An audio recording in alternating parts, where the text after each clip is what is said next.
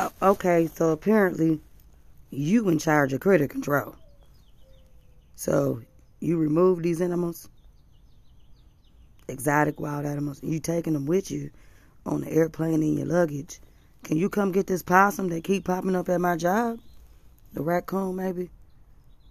You know, you can leave the cat. I like that one. But you come get this possum.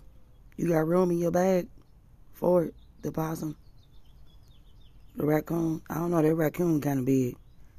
But what, what, where are you going with the armadillo? Just, and and and I don't know why you have compartments that you stuff animals in. Are you selling these animals on the on the street? Did I miss something? I might have. Yeah, I think I might have. You absolutely hilarious though for that. I just want to know if you can come pick this possum up for me though, since you were in the critter control. Thanks.